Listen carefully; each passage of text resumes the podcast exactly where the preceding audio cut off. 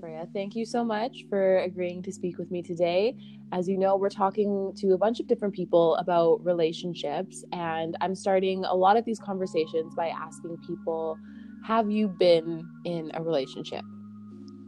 Oh, straight for it.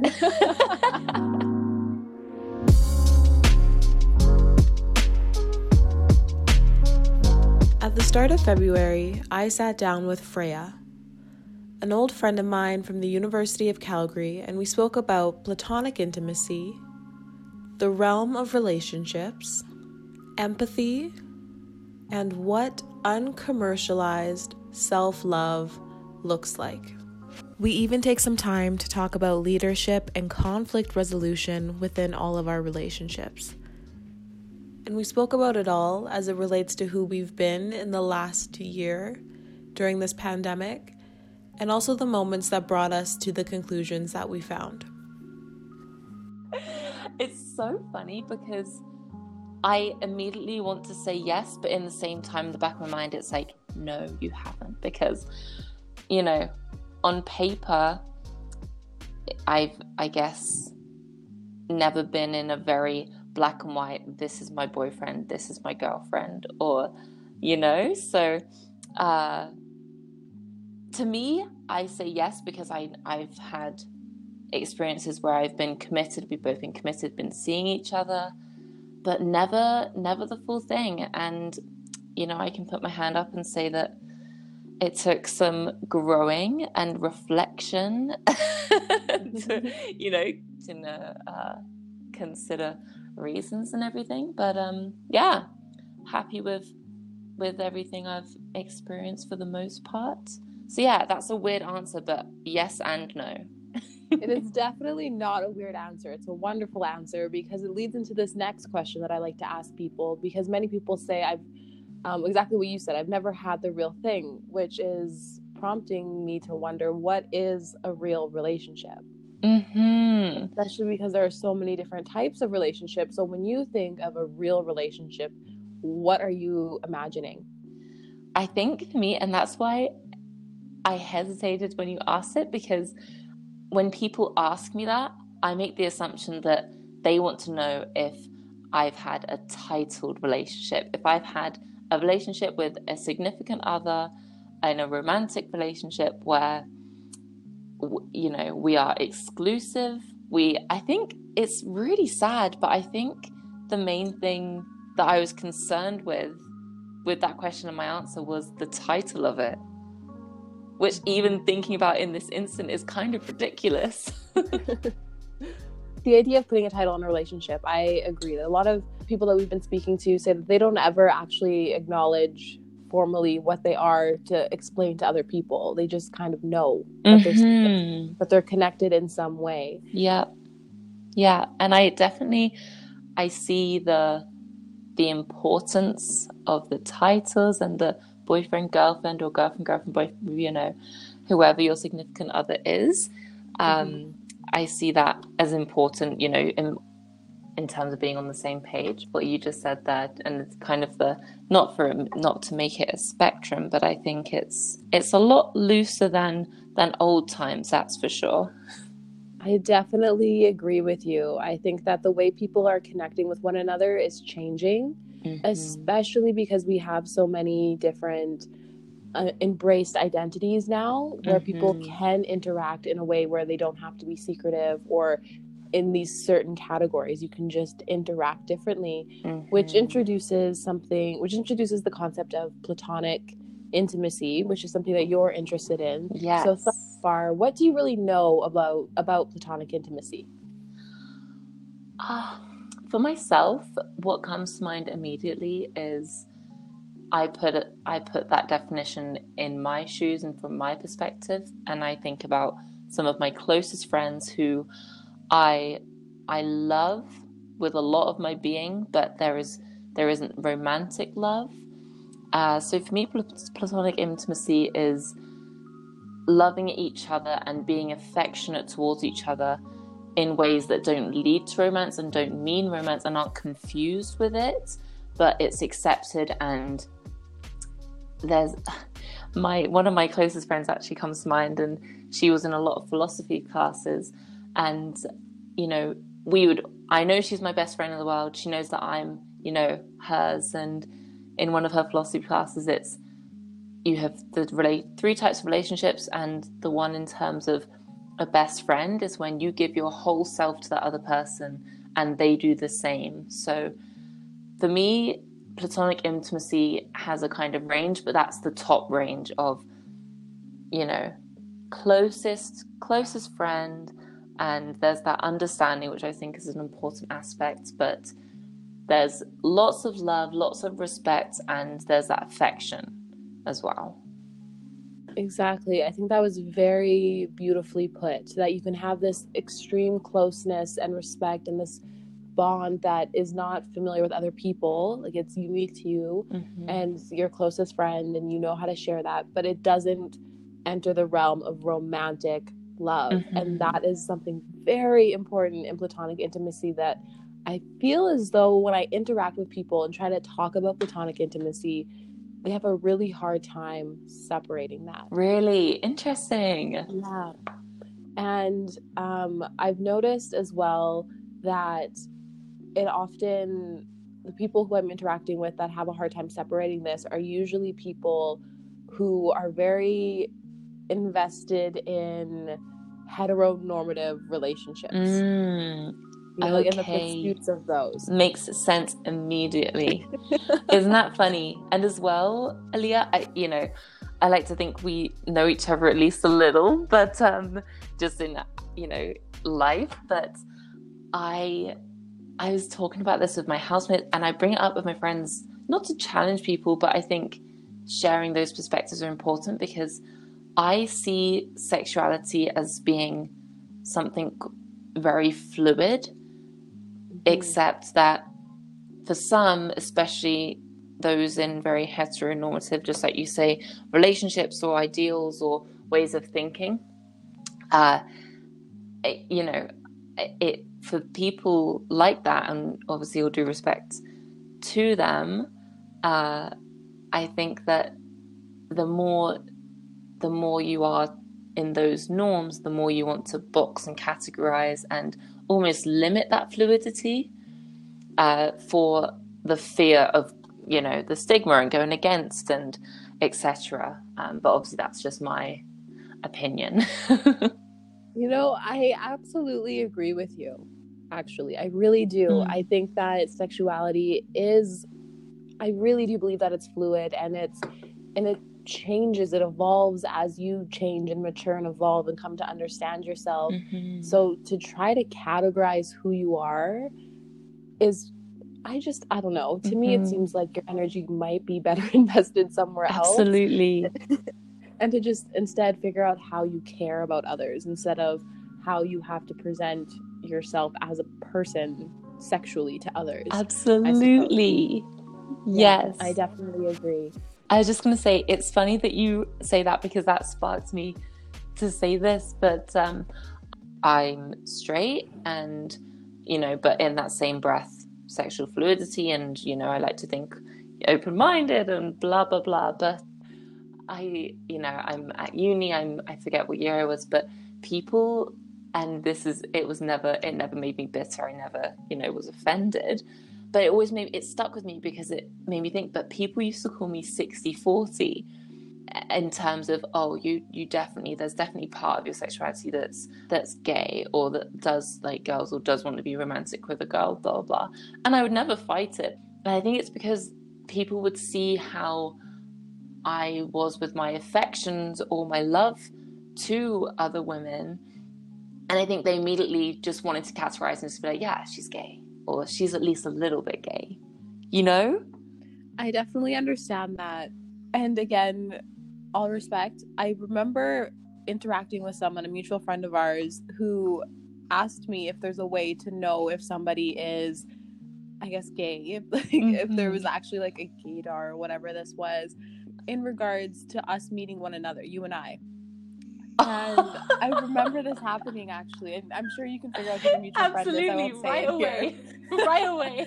But and I was like, "There's not really a way to know this. Like, I'm sorry. Like, it's not. a thing, but I definitely interacted with that a lot. That especially so funny.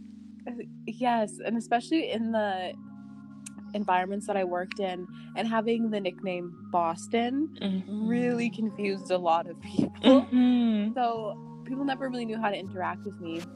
But I wow. think that you and I are similar in the sense where we know what we want romantic. We know, like, I think where our romantic intentions lie, mm-hmm. and that mm-hmm. more towards, I guess, like a straight relationship. But we mm-hmm. understand intimacy as like movement. Mm-hmm. I love and,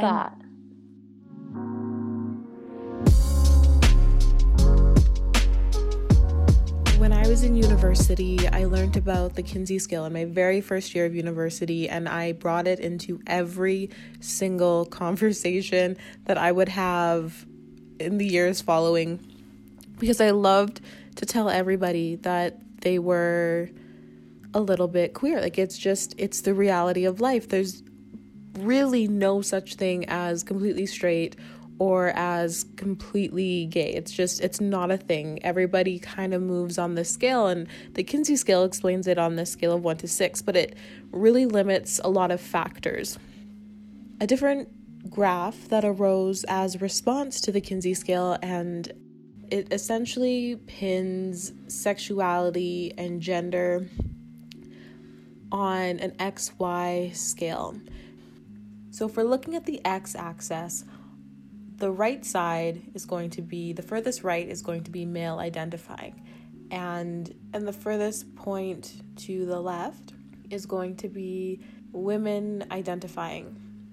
Now when you look at the y axis you're going to have at the top romantic relationship whereas at the bottom you're going to have sexual relationship or sexual attraction. So romantic attraction versus sexual attraction and that was the biggest takeaway. And that is really a good stepping stone into platonic intimacy as well because you can be sexually attracted to a certain gender and not be romantically attracted to that gender and vice versa and with the spectrum of gender and the spectrum of sexuality you can pin yourself at different places and as you grow in this wonderful beautiful life that point changes, it moves, and you occupy a different space in this graph.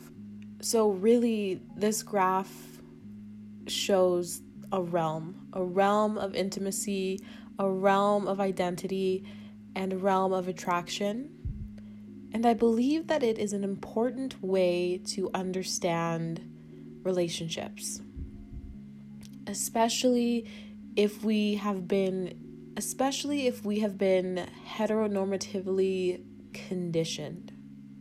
Understanding relationships as they exist today in the 21st century so openly in so many places requires a lot of unlearning. Oh, 100%. 100%. I think terminology and language is so, so important. I have to tell myself still to say the word I'm I'm meaning to portray in in meaning rather than something that's outdated now. And I can't think of an example, but I yeah can can agree more. Yeah. I'm glad we're on the same track. So you, you mentioned earlier that you've been in kind of like relationships or just commitments with people. Mm-hmm. What are some of the big takeaways that you learned from those experiences?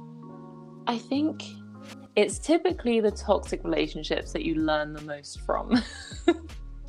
right? um, and what comes to my mind instantly is just I made a promise to myself to never lose myself again.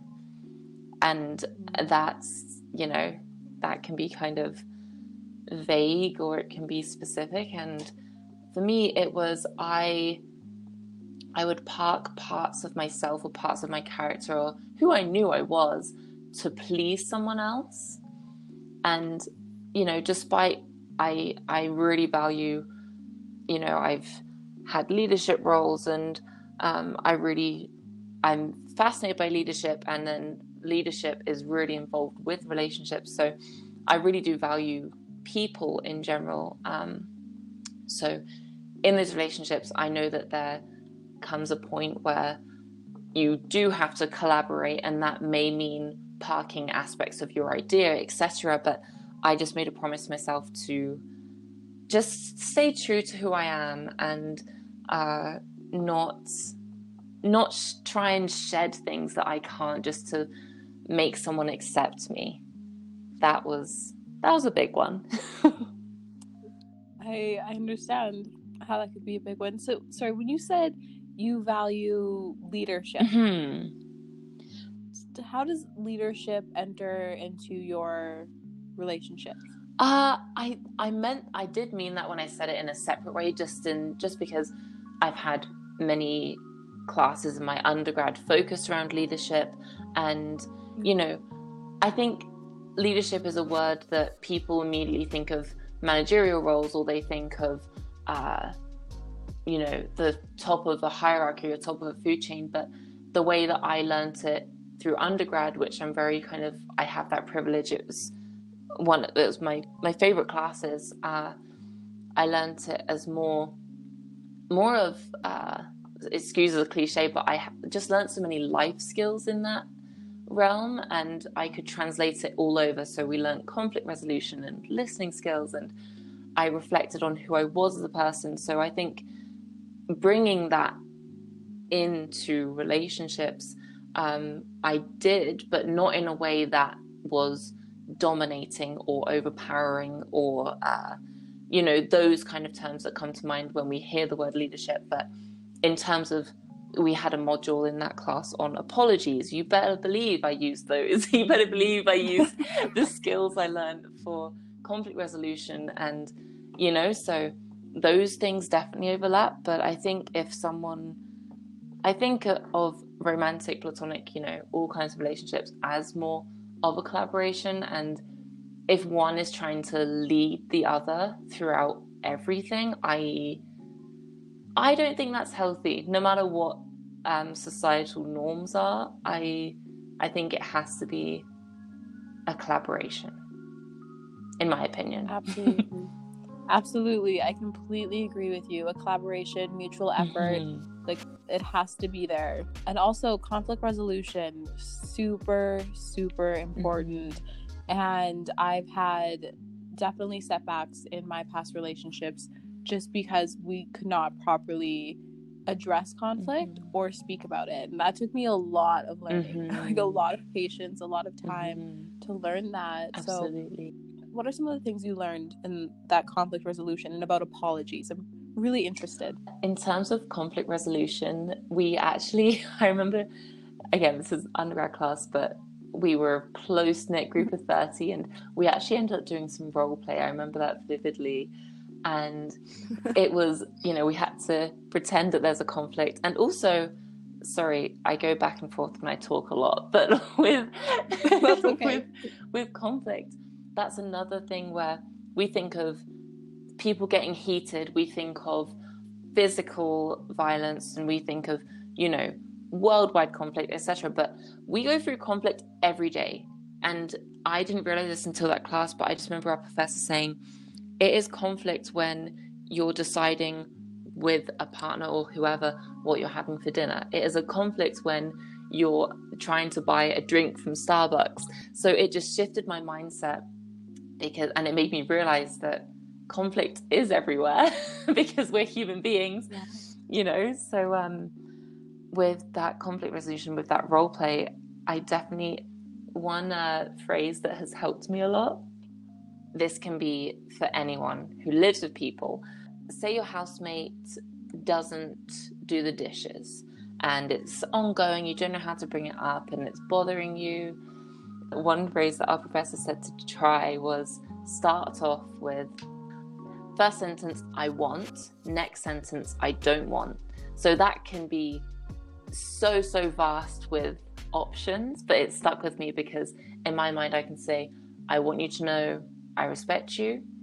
However, I don't want you to keep doing this to the day, or you know what I mean? So, and in terms of apologies, uh, we learned this whole kind of structure for what an apology, a true apology that's going to make a difference and you know, keep your relationship moving forward and not have anyone hold on to it is initially like all of them, you know, showing regret, showing remorse, providing offerings of how you can make, you know, make the situation better, resolve it, and then reasoning with and describing how it won't happen again and give an example of what you're going to do to avoid it happening again.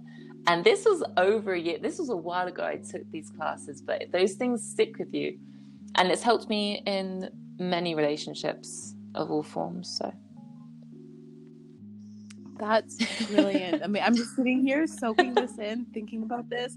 Wow, what if I applied that to a moment in my life when I needed it? Nate, you don't you wouldn't believe some of the examples we all have and it's kind of it's humbling because you're like, yeah, I know how to say sorry or I know how to solve conflict, but these are skills, right? Even respect in a relationship, or there's so many soft skills that aren't taught to us unless we go out and seek it. Absolutely. Absolutely true. Wow. what, what what were these courses? I'm, I'm, like, I'm reflecting on the courses I took in undergrad. I did not come across. It was so great, and it was uh, it's one of them was the foundations of leadership, and it was they were both in kinesiology. Um, so I believe those ones you had to be in kinesiology to take them, but it's by uh, or they were put on by um, a professor Carrie Din. If you've heard of Carrie Din, she's also my idol. She's she's brilliant. She really is. Do you celebrate Valentine's Day? Is it something that's um, important to you?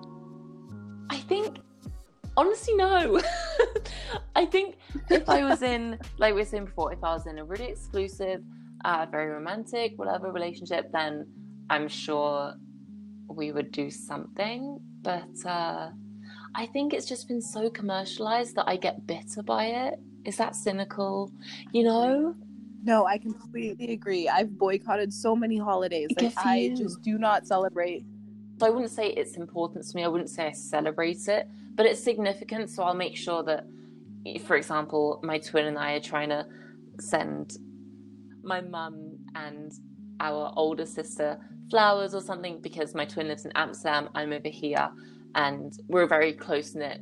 All all women, so you know, very uh, a very close family. So we're hoping to do a little something for them for Valentine's. But um, and I might, I don't know. I'm sure it'll make me think of some things I can do to love myself and love the people, love on the people I love so much, um, in not romantic ways, but um, yeah, I'm a, I'm a, yeah. I'm a very loving person. But for a very loving person, I really don't love Valentine's Day. I understand. I'm also a very loving person, but mm-hmm. I do not mm-hmm. love Valentine's Day. I used to celebrate Valentine's Day with my best friend from high school. We used to get together and just do something every Valentine's Day, and we Amazing. did it for years. um, yeah, it was. It was really nice, but I don't know. I just I don't love the idea of going out on a date, like like a romantic date. Mm. I don't hmm. know why. That's fair enough. I don't know how you feel about dates. I think there's a lot of gestures that can be nice. Quality time means more to me, but if that means doing something that we both enjoy, great, and we can call it a date. But again, I think that people and society, and also myself included, we love these terms like boyfriend, girlfriend, date, uh, etc., because they are significant to the stage you're at or they're significant to what's next for you guys you know? So i think uh, dates yeah i think they can be fun but i think uh, they can also they're made to be more stressful than they could be. I agree. They they do become really stressful i don't know if you're similar i feel like you might be similar to me in this way where the idea of meeting somebody like the first time you meet somebody being mm. on a mm. date and then going out with them with the purpose of eventually being in a relationship i find that a very difficult way to uh, yes, to know somebody yes i do agree and i actually i have a a little example of this just because So over long story short, I was trying to trying to explore and you know, it's COVID times, I'm single as ever. And my friend's like, you should just get Bumble. We're not, you know, we obviously can't meet people in the streets or out and about with COVID. You should get Bumble. Got Bumble, uh, deleted it a month later. but yeah, I did not. These guys will hop on a date in an instant. I'm like, uh, I am not comfortable with that uh, COVID, and uh, I don't know you at all. You know, I enjoyed chatting with them, but I would want to chat with a stranger or have some phone calls or have mutual friends. You know, call me old fashioned. Um, yes. And I've been on random dates, blind dates, all the rest of it. So I like to think I can speak to it. And I think even people who haven't can speak to it. An interesting world online dating, especially over COVID. People people are going above and beyond to find to find something, if you know what I mean. I try to avoid these apps. Um, usually when I do have them, I only have them for about a week, maybe two. Like I really can't mm-hmm. stay focused on them, and I also have a very hard time trying to get to know somebody who I if I don't meet mm-hmm. you in mm-hmm. person and interact with exactly. your energy, your aura, I have no idea what's going on. Like it's just it's and I know I just put my hands in the air. I know that you mean that and because there have been so many cliches. I am such an in-person person, just with you talking about someone's energy, and I can feel I don't know, for example, if someone is BSing me or if someone is upset but saying they aren't, I can I can feel it. I need to be in person. I love I love getting to know someone through exactly through those things, through the energy and maybe if there's a mutual friend getting getting the inside scoop. People's energy. Like you can tell when somebody's BSing you or when somebody is sad and they're mm-hmm. they're acting like they're not. Do you think that maybe you are an uh, empath? Uh, everyone well, people close to me say that I am. I guess I would say so. I just think that I know of people who are so high on that scale that I'm like, oh, I'm nowhere near that kind of level of it. But I think in the basic sense, I would say so. And there's been times where I guess I've proven it to myself, which is a good feeling. And I think it's within everyone, it's just how much you tap into it.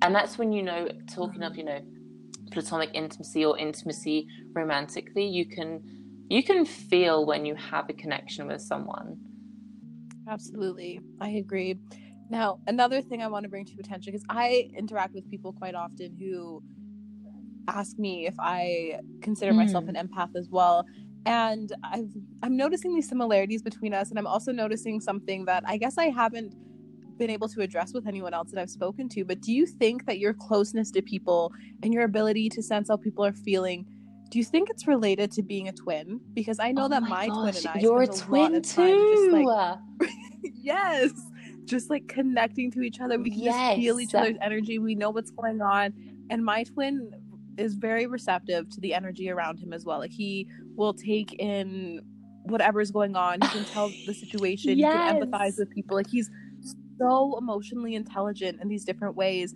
and we are incredibly emotionally intelligent. I have never ever thought that that could be a factor because I, you know, her and I would joke about telepathy and everything between each other, but even separately with our own communities, her in Amsterdam, me here, we definitely feel it away from each other. Yes, my aunt, yes.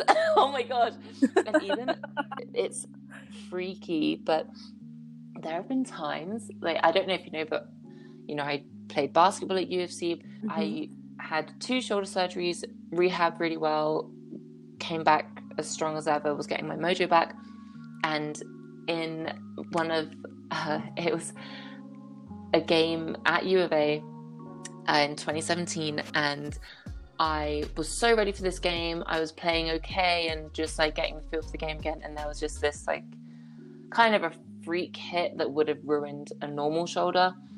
And so that meant I had to have my third surgery, blah, blah, blah, career ending, blah, blah, blah.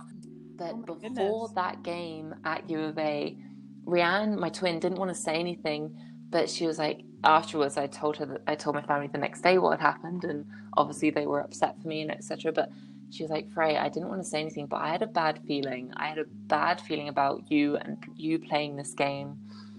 So that happened, and there was another time not too long ago, maybe a wow, I got maybe a year or so ago. I, I honestly cannot remember what happened, but something really upset me. And you know me fairly well. I, I'm lucky enough to be fairly high in my kind of my energy in every way most of the time. But something had happened and I was really sad mm-hmm. and uh, I felt like that most of the day. Then, you know, I'm not really a crier, but I remember crying a fair bit. And the next morning, Rianne called me and she was like, Freya, I couldn't sleep all night. I don't know what was going on with you, but you, can you just quieten your thoughts? Like, what what was happening? Like, what was going on? And she's like, she usually sleeps so soundly, but she had again had a feeling something was wrong with me. Um, so yeah, that's definitely twin yes. things. Yes. I completely yes. resonate with that. That will happen all the time with my brother and I. Like, I'll be feeling sad and I can't explain why, and he'll message me or I'll message him, and something's going on in his life that's making yes. him feel upset. Like he's dealing with something, or vice versa. That oh happens gosh. so often. Or the other night, this actually just happened two nights ago. I was sitting here and I was thinking about because I didn't get to go home mm-hmm. for Christmas. I didn't get to see anyone. I ended up oh spending gosh, Christmas alone yeah. in my apartment. So I've been alone for a long time because of COVID because I live in a different mm-hmm. city than everyone in mm-hmm. my family. So um, I was just feeling kind of sad and down, and I was seeing my family posting pictures of the things they were doing together, and then my brother just randomly texted me being like, "Oh, I miss you." And oh I was my like, gosh. But this happens so often, or when we first yes. moved away from one another, we yep. would FaceTime all the time and we'd FaceTime at random times in the day, and this would happen so often. He'd FaceTime me or I'd FaceTime him, and we'd both be in a Staples in a different city, or like in Walmart in a different city, or we're both wearing the same colors. And I so love it, we would just that. think of each other, and we were going to the same that. places. Do you know? Wait, as soon as you said that about the outfit part too, Rianne, Rianne posted this gorgeous photo, and she's uh, drinking wine on a rooftop over a sunset in Amsterdam. Like, what a what a yeah oh, yeah. I feel it great, but um, I liked it and commented and whatever, and then I zoomed in, and I called her right away, and I was like, Rianne, look what I'm wearing right now. And we both had black jeans. We both had our DMs. We both had a red scarf in our hair and a white top like down to the detail. We were like, oh, that was that was a big one. That's so funny. That oh happens. Oh gosh, so I feel like if people listen to this part, are just gonna be like, oh, these twins. They just don't get it. They don't. They can't. They can't get it. Sorry, everyone who's not a twin. it's so hard to explain. It's so hard to explain. Like you've mm-hmm. always had one another. You've never existed a different, exactly. like independent from one another in a sense. Like always had that connection. So I I wonder if that impacts like I'm gonna really I'm gonna try and must. find some research. I'm gonna I'll send you some scholarly articles if I find anything. I'm excited to learn more. There's not a lot of research I think around twins. Like there's a lot of mm. like speculation, but I don't think there's actually a lot of research that's be. done maybe, on it. Maybe we should start it. It'll be qualitative. You know what? Maybe we could but it would be quality. that was awful. I'm sorry. I didn't mean it. it was so good. It was so good. Uh, anyways, um, I won't keep you for too much longer. We've already been talking for almost 45 minutes. So, are there any other points that you want to bring up, or things that you want to share, talk about briefly, or any questions um, that you um, have? I do have one question for you, and then one other thing I guess I wanted to touch on. Uh, my question for you being sure. is that what is it? I feel like I know the answer, but if you don't mind in words, what is it that draws you to this kind of work? to these kind of interviews, to this topic area? I love like I just love love. I love mm-hmm. caring about people. I love listening to people express the way that they care about others and um I have never really been besides one relationship I've never actually been in a very like like in a substantial mm-hmm. long-term relationship. I've moved around a lot. And I've that resonates times 100 too. I'm the exact same. Yep. Yes. So moving so much and then even as a as a young kid, I was in like all of these different environments and I never like molded myself to a clique or a certain group. I was everywhere. Yeah. I was trying to connect with all of these different people and build these different relationships and because of that, I've just I don't know, I I once had a stranger come up to me. So I used to this is what really set me into the direction of mm-hmm. learning about relationships and how people interact. I was working at a mm-hmm. gas station when I was in high school and I had a stranger come in and he was very sad and upset and I was trying to talk to him and, and I could tell that he was sad and it was just us. It was towards the end of the day and he told me that he doesn't live in the city anymore and he said that he only comes through once a year on the anniversary oh of his gosh. daughter's death to leave flowers. And after talking with him and everything, he he paid for his gas and he he went outside and he came back in and he brought me a rose. And he said that it was the first time that somebody made him like feel like smile or think oh about anything gosh. positive on that day. And he said to me, I don't know if anyone has ever told you this, but you have a way of speaking to people like you've known them oh your entire life. God. And that moment made me like really think about the way we impact the people around us. And I really want the people around me to feel loved and cared for, even if it's just like a random meeting and I may never see them again. And I grew up in a home mm-hmm. where like mm-hmm. I grew up with a single mom. She was always working, very busy. Mm-hmm. I was I spent a lot of time alone. So I try to really build substantial connections yes. with people, even if they're brief. And just to know that they could impact others, you know, yes. leave your mark in places. So I'm really drawn to listening to the way people care, but also showing people that there's like so many ways mm-hmm. to build love mm-hmm. without having to be romantic. Oh my gosh, that was so beautiful. That story, that explanation. Oh my gosh. and resonates times a bajillion. That's a that's a good number, a good quantifiable number you make so much more sense to me now in an articulated way because I've always it sounds really maybe it sounds creepy. I've always known these things about you. I truly have. We've never talked about it. People and I have one good friend in mind used to always say that I love too much. Maybe that's the kind of platonic or romantic, hopeless romantic that I am.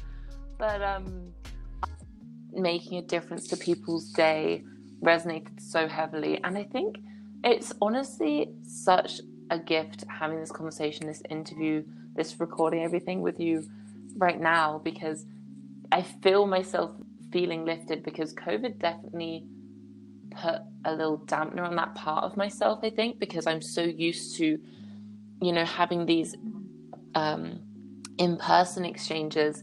And even I I remember at the beginning of COVID, I, I missed strangers. I missed I missed exactly that. Just smiling at strangers on the streets or yes. you know, oh all of it.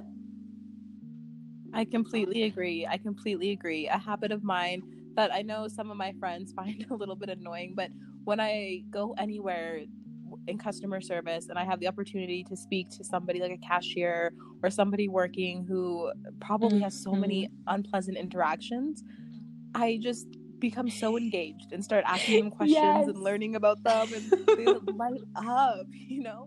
And I genuinely 100%. miss that. I miss that is... so much. Oh my gosh. so I get what you mean. I I can I will never forget. I don't think I will ever forget that story that rose and that man. Um, well, I'm glad. I oh earlier when I said that there was one more thing I wanted to talk about. Uh, yes. I think I was saying this to my housemate the other day. We were just talking about self love and uh, taking care of ourselves, and because um, I think my friend was speaking to you know taking care of yourself being a full time job and it never ends, and it is so true, and it just made me think mm-hmm. about uh, the kind of I wouldn't say romantic, but and not not necessarily sexual, but being intimate with our love for ourselves and being very intentional with it. I just wanted to, I guess, talk about self love, but that has become such a cliche that you know you whack on a face mask, you put a bath bomb in, and and hey, you're a new person, and that's how you love yourself. Um, and that is it's such a yes. I think it's it can become toxic, especially with how again how that can be sold, especially to women. Um, just because men, I don't think, are targeted in the same way in the beauty industry. It's you know, a lot of it's corrupt. A lot of the advertising is still corrupt, despite the progress. But anyways, that's a whole other thing.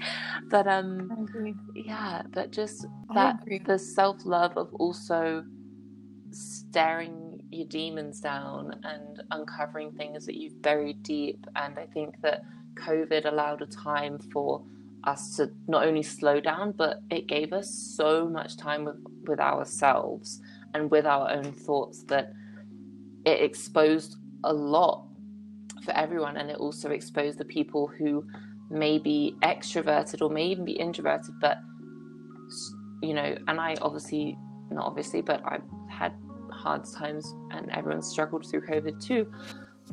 But I think it exposed the people who cannot or choose not to delve deeper into that maybe hairier, uglier side of self love.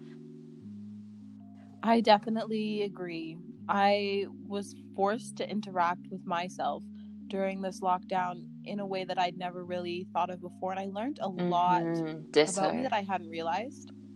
And I felt like I was unfamiliar to myself for a very long time. And I took some time to really disconnect from the things around me to figure out who I was if I was not an outlet, if I was mm-hmm. not doing this, mm-hmm. if I was not going to this place, if I was not talking to these people. Mm-hmm. What's, what's what, what boils down?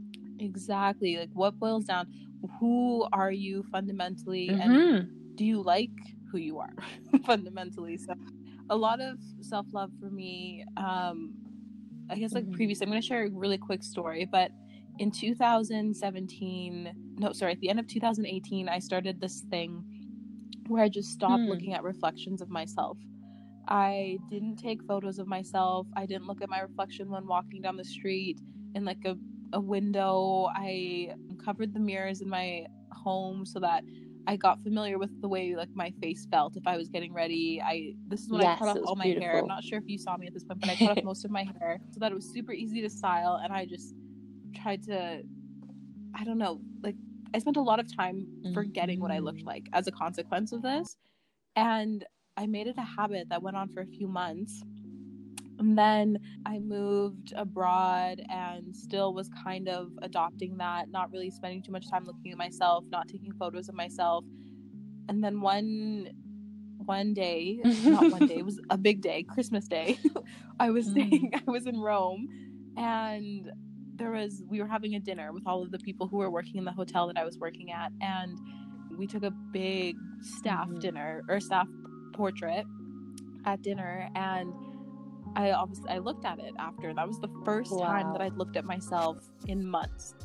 And I was shocked. I like my jaw dropped and I was like, is that me? And everyone's like, Oh my god. What do you mean? You're beautiful. What are you talking about? And I looked at myself and I was like, if this is what I look like all along, wow. why have I been so hard on myself? I, it was the first time in my life that I looked at myself and I was like, that's a beautiful oh person. That's a happy person. That's a fun person. And obviously, like living in Italy, incredible as you should. wine, so it's not like I was the yes, and it's like like my body had changed, everything about me had changed, and amazing. I liked myself. So then I started just changing the way I thought about myself and especially the way I thought about my body and the way I thought about how I interact with people. And I realized that my self love came from just liking myself. Like mm-hmm. I didn't have to be mm-hmm. absolutely head over heels all the time, though mm-hmm. I do feel mm-hmm. like I'm quite in love with myself at this point. But I just had to like myself. I had to like my own company enough to let me be present oh, in the oh. rooms that I was in. That is powerful. and yeah, so that changed my frame of reference a lot, and I just became less consumed with the outside exterior negative influences and thought more about how I feel and how that makes others feel and how the environments I'm in make me feel. And then spending time alone, I'm now mm-hmm. living alone in my own space and just taking time to be okay with my choices. And my self love doesn't come down to putting on a face mask like so many people. It's being like, you know what, that choice was an okay choice. Yeah. It's already happened. What's going to happen next? Like letting myself mm-hmm. be okay with what I've done. yeah. That makes me think yeah. so many things. I don't so... even know how to respond because that was beautiful, and I that is such a what a journey. That could have been an art piece on its own, but you don't have to showcase it because you know you were the only audience that it really needed, right? The other day, I was just thinking about. Uh, I was, I was thinking about substances in general and you know what people typically do to unwind whether it be alcohol whether it be a joint whether it be etc and I, my twin mm. actually speak of again did a complete dry january and she was just talking about her experience there. But i think throughout covid and you know up until now i think i've been trying to be easier on myself. And when you when you change the self love and you change it, you just said about self like that was I love that. Um, because for myself I've always I put a I wouldn't say pressure, but I guess being an athlete most of my life, my relationship with food and my relationship with substances and sleep, etc COVID forced me to relax. and that kind of, yeah, and that turned into self love for me because I.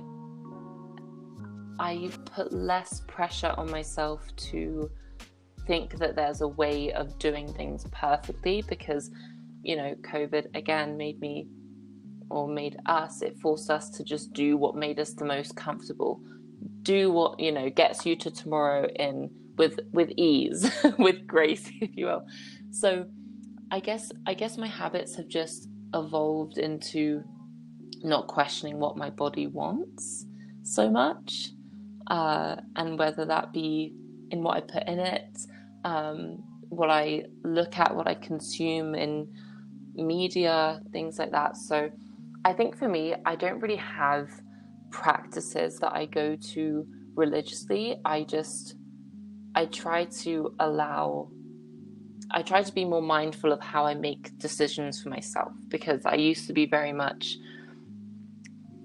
you know, I used to be selfless almost to a fault people would say because I would not put myself first for anything and I was always compromising and and that wasn't just in relationships. In my adult life that was even as a child and growing up, yeah, and again, I would never do it in a bitter way, but I've definitely come to know myself um, and my younger self as being someone who would put people pleasing and put compromise above any need of my own. So my self love kind of has evolved into being conscious of what I'm doing and why I'm doing it from whether I'm setting an alarm in the morning to whether I'm keeping someone in my life or not. Because I used to keep everyone, no matter what they did, what, you know, their actions, their words, their broken promises, whatever it was. Um, but now I, I'm still very forgiving, but I definitely, I'm, I'm getting better at putting people at arm's reach. So yeah, my, my self love practices are definitely more around uh, just my constant metacognition around why I'm making the decisions I am. Sorry, that was long winded. No, that was lovely. That was wonderful. Just listening to you explain mm-hmm. your journey towards being intentional towards yourself. That is so important. And it is so good to be in a place where you can recognize that you are building the environment that you want. And that includes certain people, that includes certain habits, certain experiences, certain feelings. And if people don't mm-hmm. align with that, not trying to compromise to make room for what isn't totally really the best. And it's a journey. I'm on so. the journey. I have not perfected that Brilliant. art just yet. I think that the, all of the things that we True. today, there it's all a journey. Like it's the rest of our lives. We're just figuring it out. The foundation. Every part of what you were saying resonated or made me think, and you know, it's COVID times. We have to keep our our brains going and our souls fired. So this definitely did that. So I'm very grateful for you. So thank you. I'm Aaliyah Aluma. Thank you for listening.